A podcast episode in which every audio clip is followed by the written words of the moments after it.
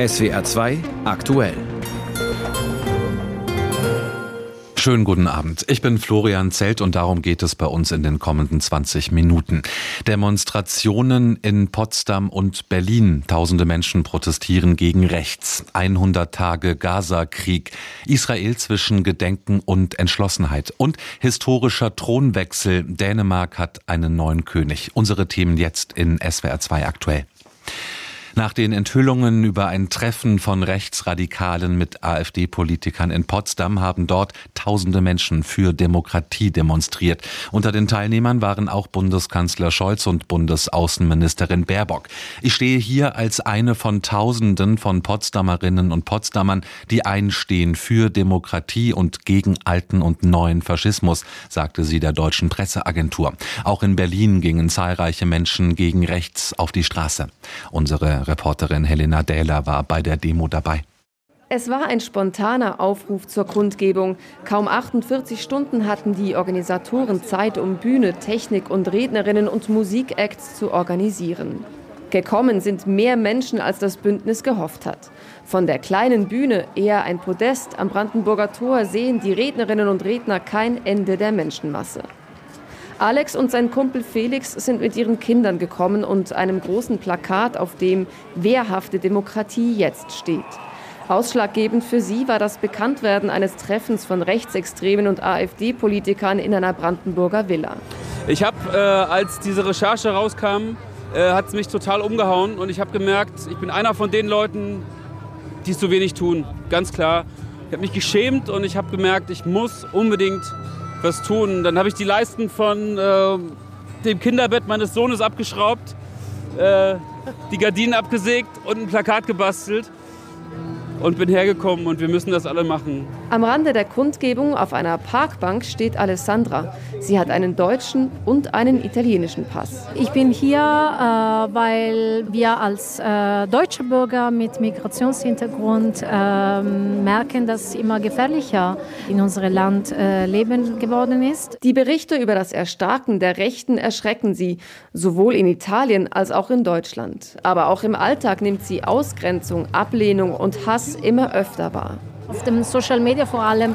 Im Alltag, Alltag äh, merkt man, dass Menschen einfach sich erlauben, äh, frei äh, rassistische Sprüche äh, zu, zu äußern, die vielleicht in der Vergangenheit nicht so ähm, möglich waren. Zur Kundgebung aufgerufen hatte Fridays for Future. Angeschlossen haben sich mehr als ein Dutzend andere Verbände und Organisationen. Pitt Terjung, Sprecher von Fridays for Future. Es ist ehrlicherweise großartig. Wir haben das in unter 48 Stunden geschafft. Und das zeigt einfach diese Zivilgesellschaft, von der wir immer glauben, dass sie nur in sozialen Netzwerken existiert. Plötzlich ist sie auf der Straße. Wir stehen heute hier zusammen, um klare Kante zu zeigen gegen die AfD, gegen Rechtsextremismus und für eine wehrhafte Demokratie. Ebenfalls zur Kundgebung aufgerufen hatten die Jugendorganisationen einiger Parteien, die Omas gegen Rechts und mehrere Umweltverbände. Tausende Menschen haben in Potsdam und Berlin gegen rechts demonstriert. Ein Bericht war das von Helena Dö. 100 Tage ist es her, der Großangriff der islamischen Terrororganisation Hamas auf Israel. Mehr als 1000 Menschen wurden dabei getötet, Tausende verletzt, mehr als 240 in den Gazastreifen verschleppt. In ganz Israel gedenken die Menschen an diesem Wochenende der Opfer dieses Hamas-Überfalls.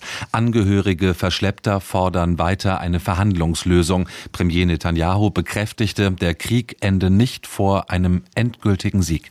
Tim Assmann berichtet aus Tel Aviv.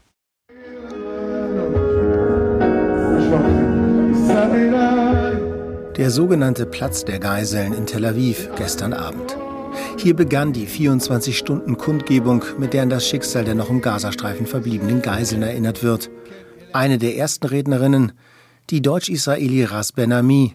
Sie wurde entführt und kam frei, ihr Mann Ohad nicht. 45 Tage sind nun vergangen, seit ich aus der Geiselhaft im Gazastreifen befreit wurde. Solange Ohad nicht wieder nach Hause kommt, fühlt es sich für mich aber noch so an, als wäre ich noch immer eine Geisel. Am 100. Tag seit dem Hamas-Überfall vom 7. Oktober gibt es in ganz Israel Veranstaltungen, mit denen an die Terrorattacke erinnert wird. Am Vormittag legten viele Beschäftigte, zum Beispiel in Betrieben, Geschäften, Cafés und auch in Schulen, aus Solidarität mit den Geiseln für 100 Minuten die Arbeit nieder. Die Familien der Verschleppten wollen den Druck auf die israelische Regierung erhöhen, verlangen eine Verhandlungslösung, um die Entführten freizubekommen. Zu der Massenkundgebung am Beginn der Gedenkveranstaltungen in Tel Aviv kamen nach Veranstalterangaben gestern Abend rund 120.000 Menschen. Die 85 Jahre alte Jocheved Livschitz, die ebenfalls in Geiselhaft war und freigelassen wurde, appellierte am Mikrofon an die Bevölkerung. Ich rufe das ganze Volk Israel auf, sich unserem Marsch anzuschließen und die Stimme zu erheben mit der Forderung, alle Geiseln freizulassen. Niemand darf dort zurückgelassen werden. Volk Israels, ihr seid stark, ihr könnt das machen. Schließt euch uns an. Auch Benjamin Netanyahu wandte sich gestern Abend ans Volk und erwarb für eine Fortführung der Kämpfe im Gazastreifen. Niemand wird uns stoppen, sagte Israels Premierminister. 100 Tage sind seit diesem schrecklichen Tag vergangen, an dem unsere Bürger massakriert und entführt wurden. Wir werden den Krieg bis zum Ende weiterführen, bis zum endgültigen Sieg, bis all unsere Ziele erreicht sind. Auch Generalstabschef Herzi Halevi wandte sich in einer Videobotschaft an die Israelis und er verteidigte die bisherige Strategie. Der Kampf gegen die Hamas eröffne die Möglichkeiten, um die Geiseln freizubekommen, erklärte Halevi.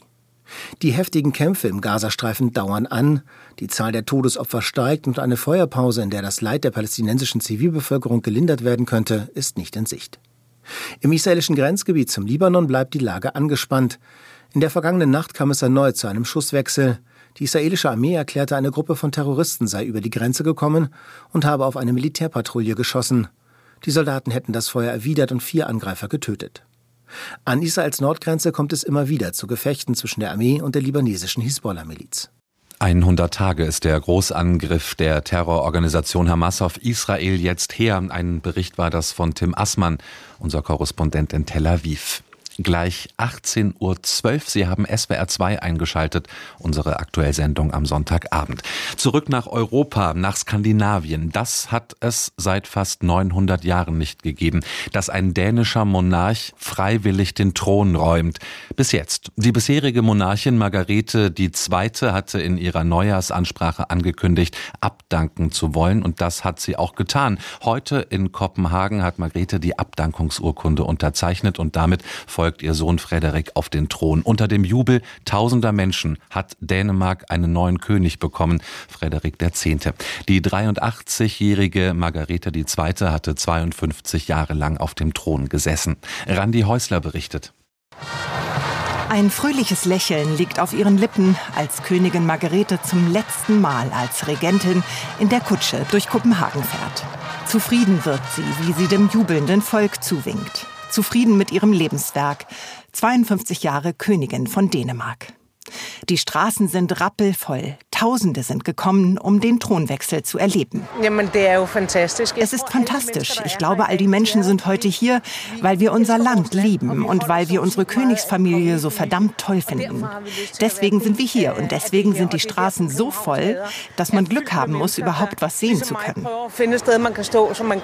Der entscheidende Augenblick findet dann allerdings ganz im Stillen statt mit einer Unterschrift.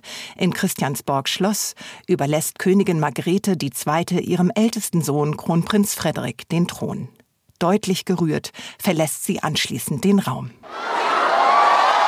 Kurz darauf dann der erste offizielle Auftritt von König Frederik X. auf dem Schlossbalkon. Die Tränen stehen ihm in den Augen, als traditionsgemäß die dänische Ministerpräsidentin dem Volk verkündet, die Königin hat abgedankt. Lang lebe König Frederik. Hendes majestæt, Dronning Margrethe den anden er abdiceret. Længe leve Hans majestæt, Kong Frederik den 10. Dann dankt König Friedrich seiner Mutter, sie sei eine außergewöhnliche Königin gewesen. Der neuen Aufgabe sehe er mit Freude entgegen, aber auch mit etwas Bangen. Ich brauche alle Unterstützung, die ich bekommen kann. Von meiner geliebten Frau und meiner Familie, von euch allen und von dem, das größer ist als jeder einzelne von uns. Ich gehe der Zukunft entgegen in der Gewissheit, dass ich nicht alleine bin. Das neue Königspaar gilt als eingespieltes Team. Nach einer stürmischen Jugend hat der mittlerweile 55 Jahre alte König Friedrich schon unzählige Aufträge im Namen der Krone geleistet. Er ist ein begeisterter Sportler und liebt Rockmusik.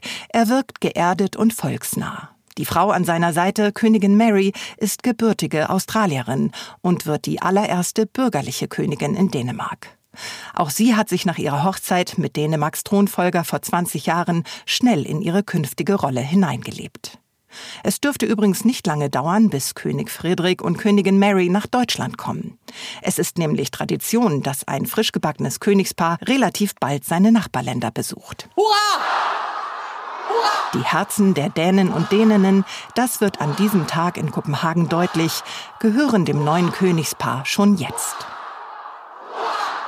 Dänemark hat einen neuen König. Ein Bericht war das von Randi Häusler. Und wir bleiben noch einen Moment in Nordeuropa, denn es sind spektakuläre Bilder, die da heute aus Island kamen. Wieder hat sich die Erde geöffnet, wieder bildet sich ein glutrotes Lavameer. Es ist der zweite Vulkanausbruch innerhalb weniger Wochen, der heute früh begonnen hat. Ein Ort in unmittelbarer Nähe ist noch rechtzeitig evakuiert worden, wie Andret Backenbühl berichtet. Wie Spielzeugautos wirken die Baustellenfahrzeuge, die in letzter Minute versuchen, dem Lavastrom zu entkommen. Nachdem die Erde zunächst rund 200 Mal gebebt hatte, hat es am Morgen erneut einen heftigen Vulkanausbruch unweit der isländischen Gemeinde Grindavik gegeben. Erstmals seit Mitte Dezember sprudelt nun wieder glutrote Lava aus einem langen Erdspalt. Etwa 200 Einwohner hatte die Stadt in der Nacht gebeten, sich in Sicherheit zu bringen. Rund 90 Häuser und Wohnungen wurden evakuiert. Auch Olafur Arndal, Restaurantbesitzer aus Grindavik, musste alles stehen und liegen lassen. Ja, ja, wir waren Wir waren zu Hause und haben direkt alles gemacht, was uns gesagt wurde. Ich bin verblüfft, dass ein Ausbruch unter der Stadt für möglich gehalten wird. Ich kann das echt nicht glauben.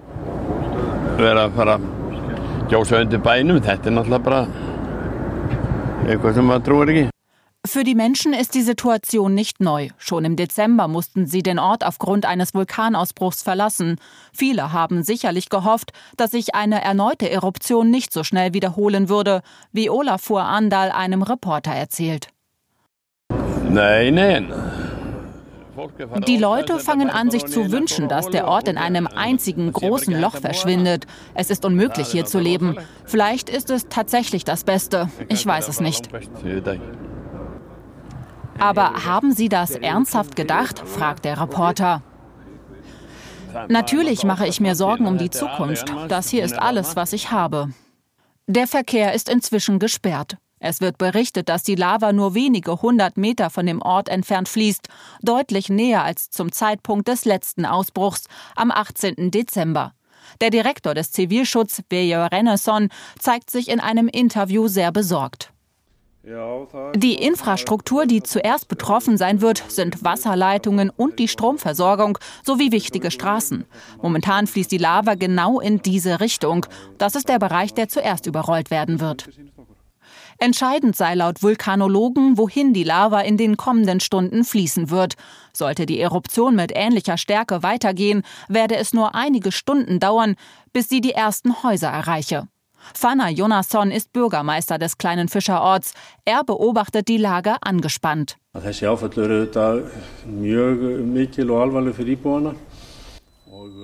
Das ist ein großer und richtiger Schock für die Bevölkerung. Im Moment können wir einfach nichts tun, denn die Lava, die momentan Richtung Süden fließt, hat es nicht mehr weit bis zum nördlichsten Punkt der Stadt, also bewohntem Gebiet.